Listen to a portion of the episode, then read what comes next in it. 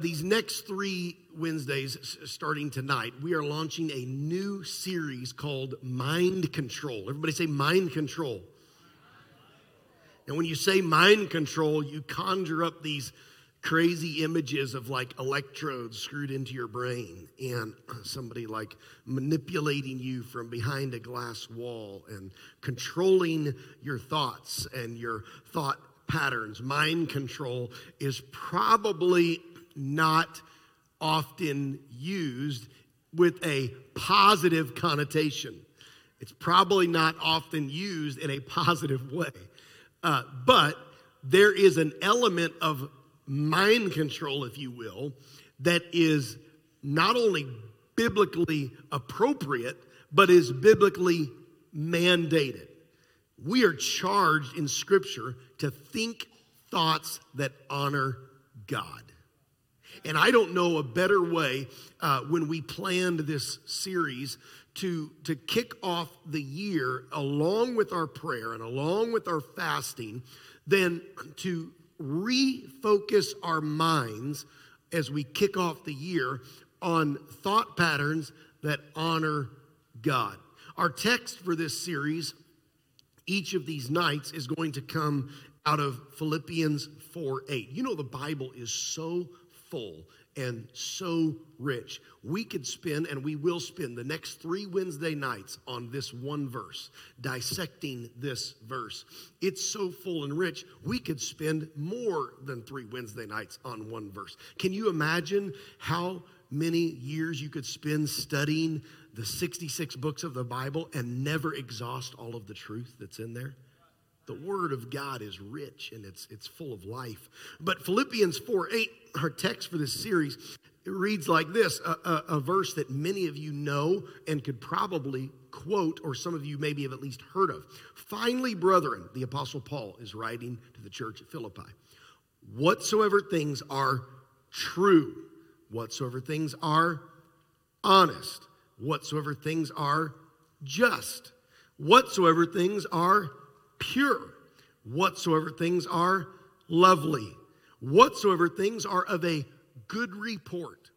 If there be any virtue and if there be any praise, think on these things. In other words, control your mind to think on these things. Let these things control your mind. Now, for some in our world, if you used those words as a filter, those simple words in that verse as a filter, those concepts, those eight concepts. Truth, honesty, justice, purity, loveliness, good report, virtue, praiseworthy. If you use those things as a filter for everything we thought and everything we said, there would be people with very little thoughts and very little speech. because it wouldn't pass the test. Mind control, thinking thoughts that honor God. Now, thoughts weave their way in and out of our mind throughout the day, and, and we can't stop the thoughts completely. From the very first moment you're conscious in the morning until you close your eyes and go to bed, and sometimes even long after you close your eyes to go to bed. You're generally thinking about something. Your, your mind is going on something. Have you ever felt like you could not turn your brain off? Anybody ever wish there was a switch, like you switch the light on the wall? Anybody ever wish there was a switch that you could turn your brain off? Sometimes you're tired and you want to go to sleep, but you can't go to sleep. Why? Because you can't turn your thoughts off. Or you wake up in the middle of the night and you want to get back to sleep to maximize the rest of the night. But has that ever happened to anybody else? But you can't go back to sleep because it's hard to turn the thoughts off. Uh, thoughts, sometimes they're random garden variety, everyday kind of thoughts or musings. You know, maybe you're thinking things like, what a, what a beautiful day. I, I should get out and get some sun today. or in today's uh, or yesterday's weather, I should get out and get some rain and cold today. or maybe I need to go clean the car today. Oh, I, I forgot to add oatmeal to the grocery list. or maybe they're maybe they're deeper, more complex thoughts and considerations. Like, wonder what my dog is dreaming about. when am I going to set some long term goals in my life? some deep things. Maybe your thoughts are filled with deep thoughts, spiritual thoughts like, did Adam have a belly button? or deeper spiritual thoughts like, I wonder if my wife is still mad at me. I, that, that's real deep and real spiritual. Did you say you were? No. I, thought, I didn't. She she answered that. I wasn't intending for this to be a, that type of response. But do you guys mind if we just work something? No, I'm just kidding. you you you you think thoughts and and you can't turn them off and you can't get away from your thought life. Studies have examined the thoughts that we think and uh, specifically, there was a study done by a group of psychologists from Queen's University in Kingston, Ontario, which uh, monitored how many thoughts we think. They hooked hundreds of people up to MRI brain scans and did this intensive study over a period of months where they uh, detected the transitions from one thought to another. And they trace the transitions to try to figure out how many thoughts we think a day.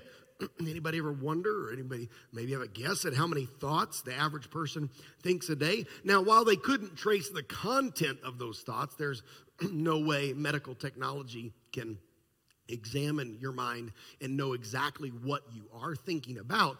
But with MRI technology, they, they're able to trace the, uh, they call them thought worms, the passages, the transitions in between two distinct thoughts in the human brain. And on average, they found that the average person thinks 6.5 distinct thoughts per minute. Not sure what that half thought is about, but 6.5 distinct thoughts per minute. That's like one every 10 seconds. That's a lot of thoughts. That's if you're awake for 16 hours and you sleep a solid eight hours a night, like they say you're supposed to, that's over 6,200 thoughts per day. Distinct thoughts that come through your mind. No wonder we're so tired. That's a lot of thinking. You're thinking even if you're not trying to think. If you only sleep seven hours a night and you're awake for 17 hours a day, that's over 6,600 thoughts. If you sleep six hours a night, that, that's over 7,000 distinct thoughts a day. Another study indicated that 8% of the things, 8% of the things people think about are legitimate matters of concern. But 92% of the thoughts that come in your mind are things of either little concern or that you have absolutely zero control over. How many think that's probably an accurate statistic? That a majority of the thoughts that come into our mind are things that we have no control over. Uh, another study suggested that as many of, as many in some people as 80% of their thoughts. Now, this was not as scientific of a study as the MRI study, but this is where they had people uh, trace the, the thoughts as well as they could, a, a group of people uh, over an extended period of time. And they found that as many as 80% of thoughts can be negative. That's a lot of negativity. The Bible is very clear, setting some parameters about our thought life. That, that what stays in our mind eventually comes out in our life. You've heard the phrase before you can't keep a bird always uh, from landing on your head, but you certainly can stop it from making a nest in your hair, right? We can't always control a thought that may be a passing thought. But we can have some mind control, according to the Bible, over what we dwell on in our thoughts. And we have to understand that what stays in our mind, what I allow to occupy my mind, will come out in my life. Proverbs says it like this Proverbs 23 For as he thinks in his heart, so is he. Our mindset will affect not only the condition of our heart, but our mindset, our thoughts will affect the condition of our life. For, for the most part, the life we have whether we want to own it or not, is a reflection of the dominant thoughts that we think. If what the Bible says is true, this is not pop psychology, this is not man's idea. Before psychologists ever started to figure this out 2,000 years later, the Lord already was writing it in his book. God already had it figured out. That the life we live is a direct connection to the dominant thoughts we allow to occupy our mind. What you think will determine what you become. Now, there's extremes to that, obviously. You say, well, you know, I mean, if somebody's not very intellectual or bright, uh, they're probably not going to be a nuclear physicist, no matter how much they think about it, right? That's not exactly how this works. But it's the patterns of thought in our minds that produce activity, action, and situations in our life by our by the production of those thoughts uh, uh turning into behavior. That's what the Bible says. If you think you can't, you probably won't. If you think you can, you probably will. If you dwell on your problems, I mean, come on, lift your hand if you have any problems in your life. Okay, the rest of you are either asleep at midweek or you're a liar. We all have problems. But if you dwell constantly on your problems, they will overwhelm you.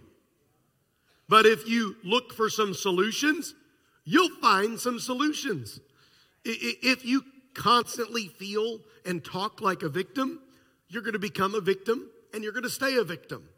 But if you believe you can overcome and be an overcomer through Christ Jesus and you think overcoming thoughts and speak overcoming words, uh, you're going to see that victory reflected in your life. Whatever attitude in our life we develop, it passes first through the door of our thoughts and the door of our mind and the thoughts that we think. As a man thinks in his heart, so is he. Our thoughts determine in a large measure what we become and what we produce in life. What comes into our mind comes out in our life.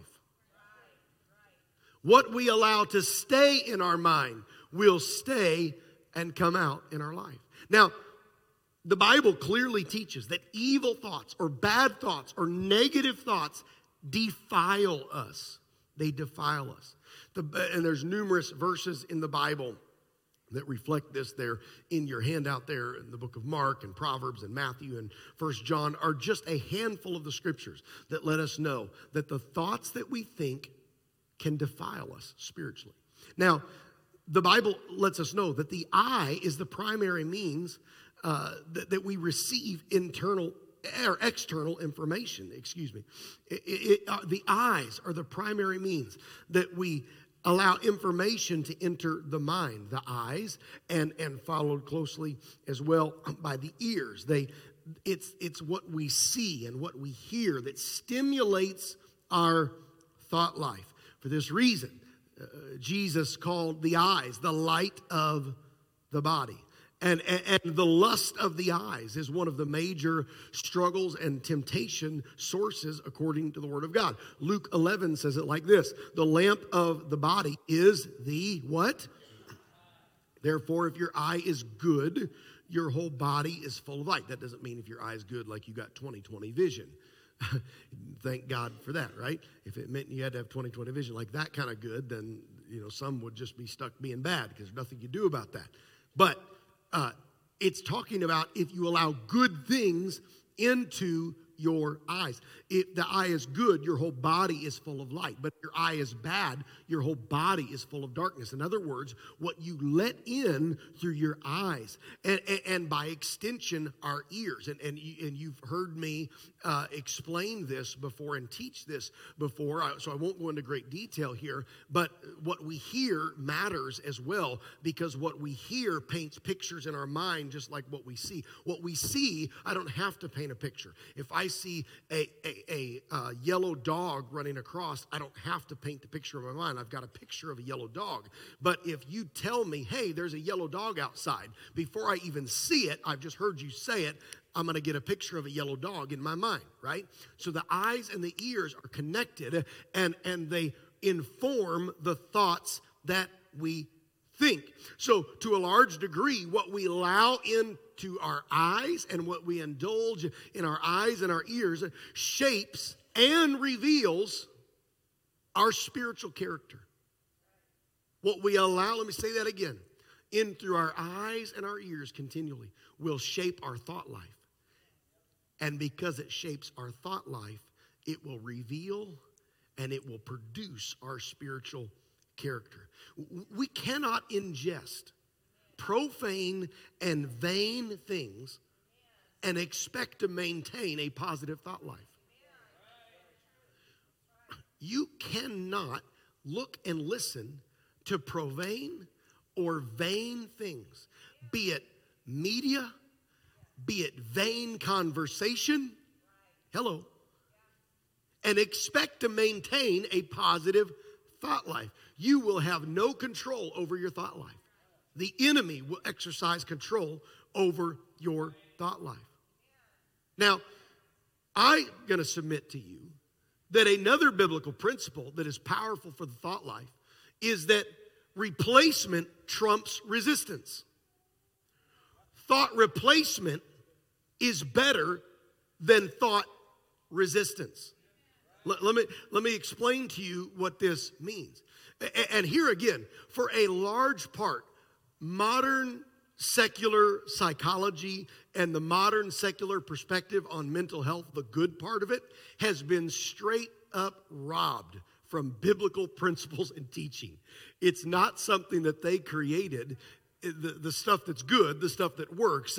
It's all in the Bible. It's all in the Word of God. It's all principles of, of Scripture. The emphasis on the thought life that we find in our text, Philippians 4 8, hear me, it is an if it's in it's uh, an emphasis on a thought life that is offensive, not defensive. He says, he doesn't give us a list of what not to think about but he tells us what we should think about. In Philippians 4 8, he, Paul does not list and condemn all the ways of wrong thinking, though the Bible does condemn specific wrong thoughts. Follow me? It's not defensive, like don't think these thoughts. It's offensive. Think these thoughts It's not telling you what not to think, it's telling you what you should think. It doesn't say, get the thoughts of violence and sex and immorality that are in your media, get those thoughts out of your mind. Though the Bible does teach us that principle. But the Bible also teaches us that we should replace thoughts, that we should think about these things. You can't just have an open mind, a blank mind. Though some people have tried. some people's minds are so open, their brains have fallen out of their head. But what it does, it doesn't mention negative thinking, but it tells us to think positively. Instead, the verse emphasizes the importance of right thinking, positive thinking. That is not an accident, that's intentional. It's the intentional biblical process of renewing the mind that, that, that's, that's really an idea of replacement. It's, it's the principle of replacement. The way that I renew my mind is not just trying to get bad thoughts out. The way that I renew my mind is intentionally putting good thoughts in.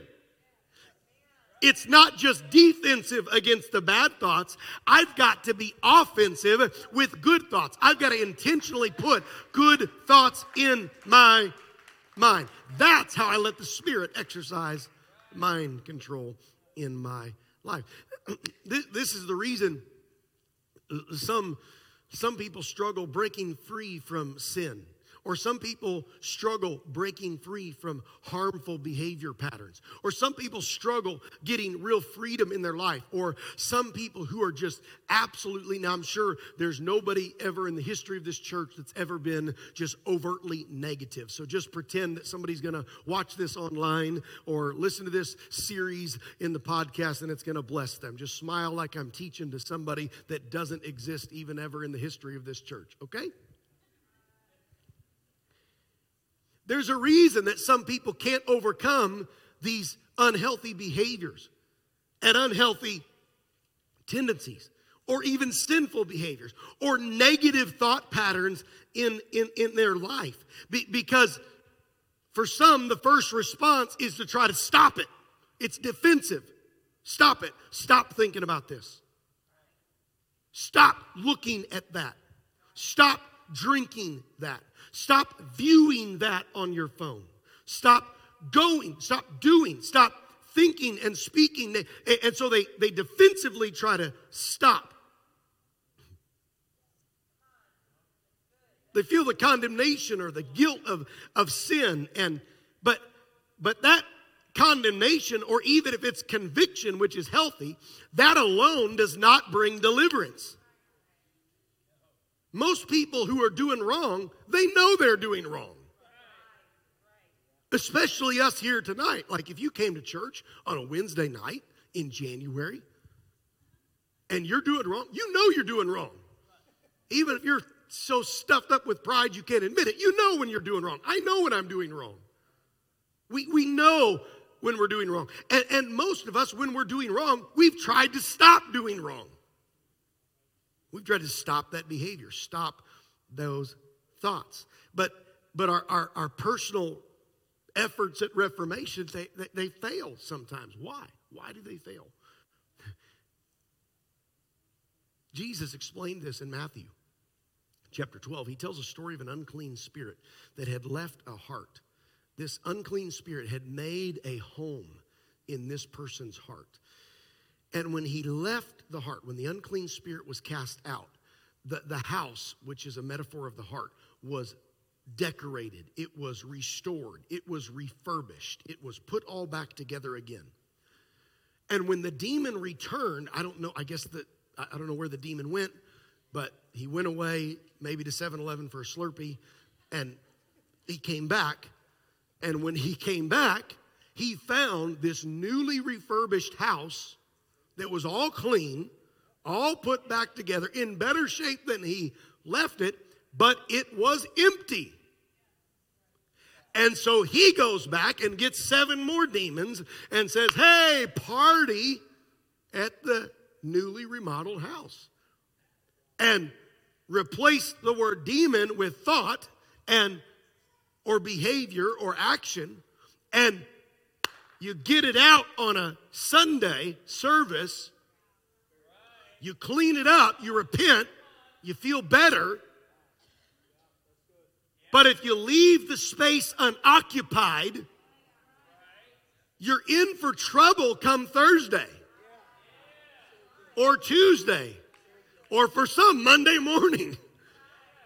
You're, you're, you're in trouble because he got more demons and came back. And Jesus said this when Jesus told this story. He said, The state of the man in the end was way worse than it was in the beginning. The point of this story is that religious reformation does not bring about spiritual transformation. You cannot rely on just coming to church to change your life. Should you come to church? Yes. Thank God for everybody who's faithful to the house of God. Good question to ask yourself is if everybody else had my commitment level, would we even have a church? Well, I don't want to digress, but if everybody else was as faithful in giving as I was, would the church even still be open or would it get repossessed by the bank? if everybody attended church on my attendance schedule, how many services would we have three people in? Just showing up and sitting on the church chair does not transform your life by itself. It doesn't alone change your mind, change your heart, change your destiny. You can't just change because, because you come to church. That, that won't make the, the key. If you just come to church, but, but the, the unclean spirit still has the key to your heart. Guess what? When you leave church, the unclean spirit's coming back home. If you leave church and the, the demon still has the keys to your house, your heart, guess what? He don't care that you go to church because he's coming back to get comfortable and watch Sunday afternoon football with you. Pass the chips.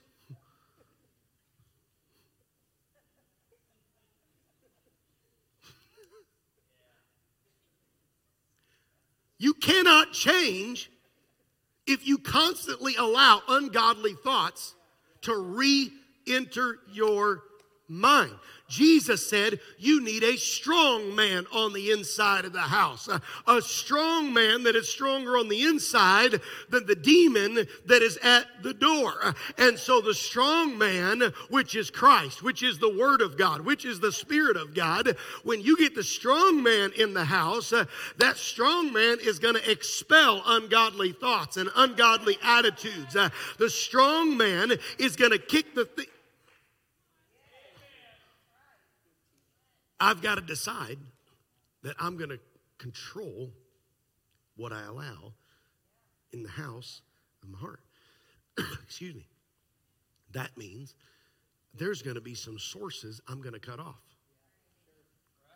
There's going to be some things that I cut off. There might even be some people that I cut off. Right? Okay? You got to have a spiritual transformation.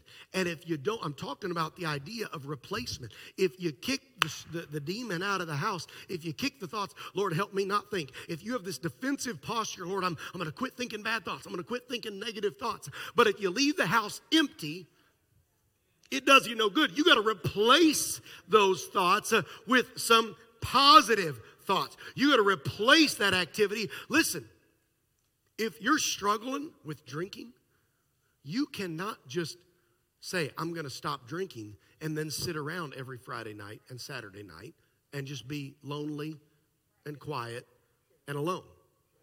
If you don't replace that time with something else, the strong man's going to move right back in. Hear me. If you're struggling with pornography, you cannot just sit around on your phone at 11 o'clock at night. That's dumb with a capital B. You, are gonna you're gonna fall right back in. The strong man's gonna come right back in the house.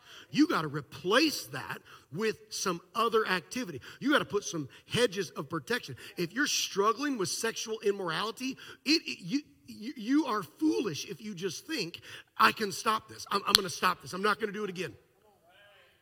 That is, that is very immature thinking. Spiritually mature thinking says, listen, I'm trying to move this strong man out of the house.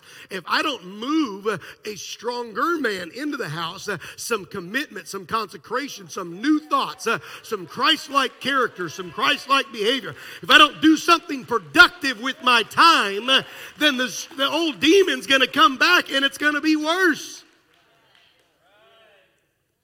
Be all right? That's what Paul deals with. Some of you are struggling because you're thinking, you're looking at the front side of that paper. You're like, man, he's not even on the back side of the paper yet. We got like 13 more minutes left. they, the, the, the Apostle Paul deals with this in the next verse, when in verse 9, he says, tr- trust me, I may only be on the first page of the paper, but I'm well more than halfway through my notes. The last page goes a little faster. Paul it was dealing with this in the next verse after Philippians 4 8 and 4 9, when he says, Those things which you have both learned and received and heard and seen in me, do. In other words, all the things that Christ and I have taught you, that's what you need to have in your life. And if you do these things, the peace, the God of peace, shall be with you. In other words, there's going to be a stronger man come in the house that's going to overpower the, the demonic thoughts or the ungodly or the negative behaviors that you're struggling with. So, what are some thoughts that we should think? That's really what we're talking about in this series mind control. What are some thoughts? How can I control my mind? What are some thoughts that I should think? Paul gives us the answer right there in Philippians 4 8. He says, Finally, brethren, whatsoever things are true, everybody say truth. We've got to think truthful thoughts. If we'll think truthful thoughts, if we'll embrace truthful thoughts, truthful thoughts will keep our life on target. Truthful thoughts will keep our life pointed toward the mark that God is calling us to. True, what does that mean? Literally, sincere, uh, true. Uh, words and thoughts that rest in reality. True. Literally, something that is not hidden, not concealed, but something that is true. We must rely on the truth of God's word. We must rely on the truth of who God is. You and I must think thoughts that are truth filled thoughts. Fill your mind with truth. If you fill your mind with truth, there's going to be less room in the house for other things to occupy. Fill your mind with truth. Jesus is the ultimate example here. Jesus personified truth. John uh, 14, 6, Jesus said, I'm the way, the truth, and the life. No man comes to the Father but by me. I am the way and the truth.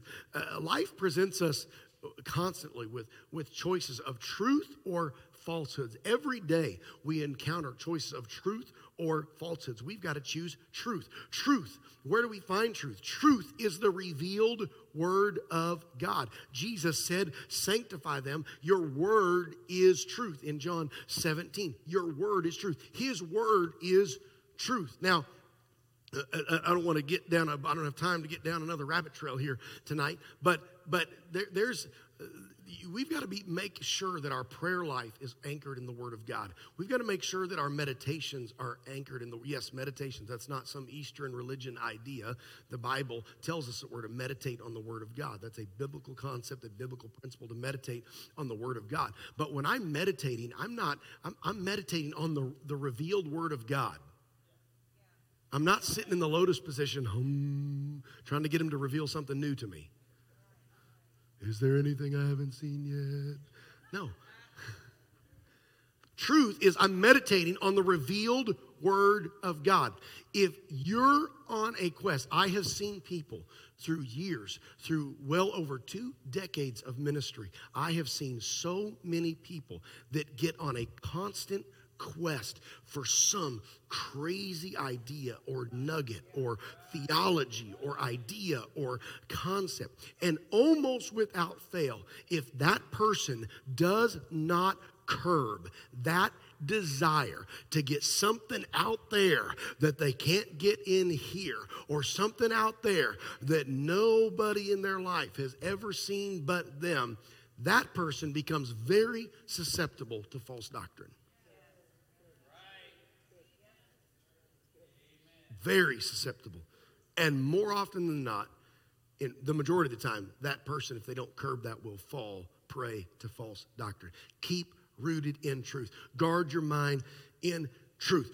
What we're doing here tonight, this is how we do it. Responding to biblical teaching keeps us in the, the truth. Hiding the word of God, Psalm 119. How can and cleanse his way by taking heed to your word. With my whole heart have I sought you, O Lord. O Lord, let not me wonder, uh, let me not wander from what your commandments. These are the, let me not wander from your commandments. Your word have I hid in my heart that I might not sin against you. If you want to mind, have some, eh, some spiritual mind control, then let the word, let the revealed word of God be your truth. Uh, truth, it's universal. Truth is not situational. Truth is not personal. You don't get your own interpretation of gravity.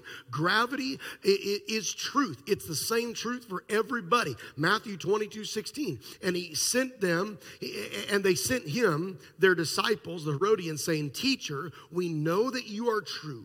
Teach us the way of God in truth nor do you care about anyone, uh, for you do not regard the person of men. What they're saying is, Jesus, we have seen that you teach what is true and you don't cater your truth to this person or that person or another person. You teach what is true. That's what we're going to do here. That's what I'm going to try to do every week in and week out is teach what is true. Don't cater to this one, to that one, to this idea, to that idea. I'm going to teach and believe what is true. That's what drew them to Jesus. They said, You just call it like it is. Sometimes when we say, Man, he called it like it is, what we're meaning is he got a little on our toes. but we need to call it like it is in the Word of God. That's how we think truthful thoughts. Paul called the church at Galatia to reject error in Galatians 1 6. He, 6, he said, you're, uh, you're turning away so soon. He said, I marvel. I'm stunned that you're turning away so soon. He, there, there's people perverting the gospel and causing trouble. He said, verse 8, though we are an angel from heaven preach any other gospel or truth to you than that which we preach, let him be accursed.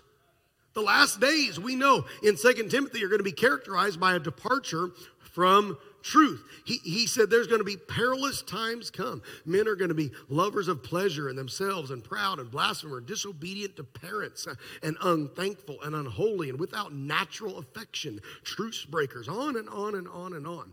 He said, they're going to stray from truth. We've got to stay our minds on the truth of God's word. Focus on truth in all situations. Hebrews 12, looking unto Jesus, the author and finisher of our faith.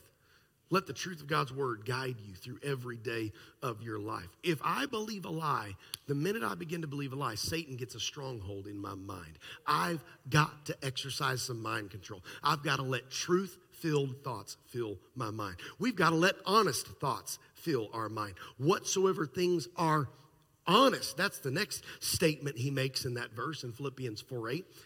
Honest thoughts. I- embracing honesty keeps my character on track. Honesty, uh, literally, dignified or honorable or worthy of reverence. It's, it's a combination of gravity and uh, seriousness and, and dignity, honesty. It, it's with regard for high character or revered. It's the same word there. Uh, honest thoughts, whatsoever things are honest. It's the same word that Paul used in 1 Timothy 3 when he described the requirements for deacons. He said it, has got to be honest. So think of the person you admire the most, more than anybody else, someone who is of the highest possible spiritual character, someone who you look up to, someone who you esteem spiritually, and ask yourself in some situations, is this something they would say? Is this something they would do. Honest thoughts. Jesus, of course, is the ultimate example of honesty. He's honest in life and teaching, and and and here he's he he's giving us this example. Hebrews 13 8, the writer of Hebrews says, Pray for us, for we trust we have a good conscience. Honesty, honest things are thoughts of a good conscience or thoughts of nobility, thoughts of integrity. You know what integrity refers to? Integrity refers to the consistency of a thing. So if a beam has integrity, the strength that is on the outer is, is the same strength that is on the inner layer and all the way through. But if a beam lacks integrity, it may be strong here, but it's weak there, there, and there. Integrity is the consistency of strength or character in my life. That's what honesty is referring to. Honest thoughts. I've got to think honest thoughts. This is the opposite of what the, the Pharisees thought. They were prideful in their thoughts, they weren't honest with themselves. It's the opposite of what the Sadducees and how they thought. They, they, were, they were doubtful in their thoughts. Uh, uh honest thoughts are faithful thoughts, they're humble thoughts. How do we keep thinking on this level? It's impossible without Jesus Christ. Uh, uh, there's nothing good, Romans says, there's nothing good in my flesh. In my flesh and in your flesh is no good thing. I try to do good, Romans says, Romans 7 18, and, the will is present, but how to perform the good, I don't find it. I can't figure out how to do good. I, I need the help of God. How do we get the help of God? With the mind of Christ. 1 Corinthians 2:16. For who has known the mind of the Lord that he may instruct him, instruct him? And then he answers the question. We have the mind of Christ. How do we have the mind of Christ? Because we have the word of Christ and we have the spirit of Christ. And he says, think on these things. Finally, just thoughts, whatsoever things are just. Embracing the just one keeps us in touch with others. Uh, uh just, it's, it's righteous. It's, it's, it, it just refers to righteous relations between God and man and righteous relations between man and man. It's righteously observing divine laws. It's guiltless thoughts. It's, it's a way of thinking and acting that conforms to the will of God. It, it, it's, you might think when you hear the term uh, justice or the scales of justice, you think of the, the blindfolded woman that has no regard for who's in front of her, but she's got a, a scale and two bowls on the scale. And, and, and that just re- refers to when, when the weight on this side is equaled out to the weight on that side, and, and the scale is just, it's centered. The way I allow my thought life to be just is I let his word be on one end of the scale of my life and all my thoughts on the other. And until that is just, until that matches up, I've got to keep striving. And how many know that's a daily battle? You're never going to fix it and forget it. It's going to be a daily battle to have just thoughts in my mind. Uh, the Lord wants all of his people to be just. We, we're not to pervert justice according to Deuteronomy 16 19. You shall not pervert justice, but you shall show no partiality or take a bribe uh, or bribe blind eyes of the wise and twist the words of the righteous. A righteous person says this, but you twist it to mean something else. or somebody doesn't see, so you're okay getting away. That's not just. We got to think just thoughts. Now, raise your hand if you have ever taken a bribe before to do something wrong.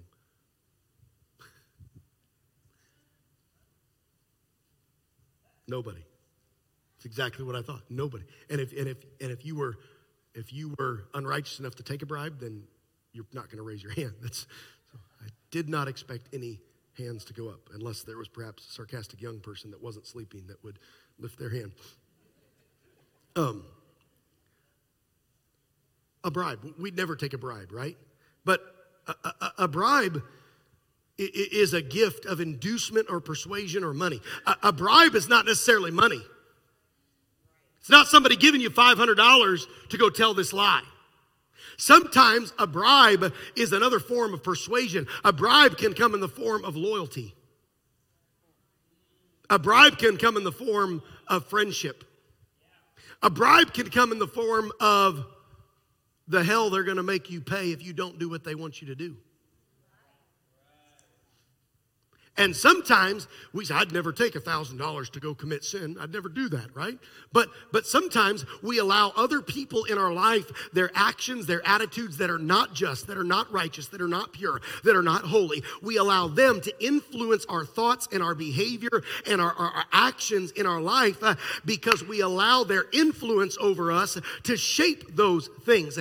That don't don't don't take that bribe. Uh, make sure that you are thinking just thoughts. Uh, and living a just life. That so no matter how, if, if I, if I do what is right, you're going to mistreat me. Uh, but, but I'm going to do what's right anyway, uh, because whether you mistreat me or not, I am going to do just things. Uh, I'm going to live a just life. I'm going to think just thoughts. Justice, just. I mean, we, we cry in our world for fairness injustice, but the reality is our world is the epitome of the exact opposite. God is a just God. And, and, and, and some may think, well, how could, how could a God of love and mercy, the God who shed his blood that you preached about on Sunday, Pastor, when we preached about communion, how could that God send anybody to hell? How could that God send anybody to eternal torment? One day the Bible tells us that this just God this God of mercy and justice will judge. This God of the universe, he will judge all things. God's just, he cannot overlook evil. It was God's love that sent him to Calvary. As Jesus Christ was crucified on that tree, he did it that you and I might escape hell. To reject his love is to reject his plan for your life. To reject God's love is to reject his purpose for your life. God doesn't send anybody to hell, we send ourselves to hell. By our rejection of His love and His justice. Uh, God, you know, this world is unjust. I hate to break it to you, but in this life, sometimes the hero in the white cape and the white hat doesn't always win. Sometimes in this life, the good guys lose. Sometimes in this life, the, the, the, the villain with the black hat and the black cape, sometimes it's the villain that wins. In this life, there is injustice. But one day, just just just wait. Just wait. You're not called to right every wrong. I'm not called to be a Christian crusader righting all the ills and all the wrongs and injustices of culture. If you've made that your life mission, you're going to miss the mark and you're going to miss a lot of people that you're supposed to reach.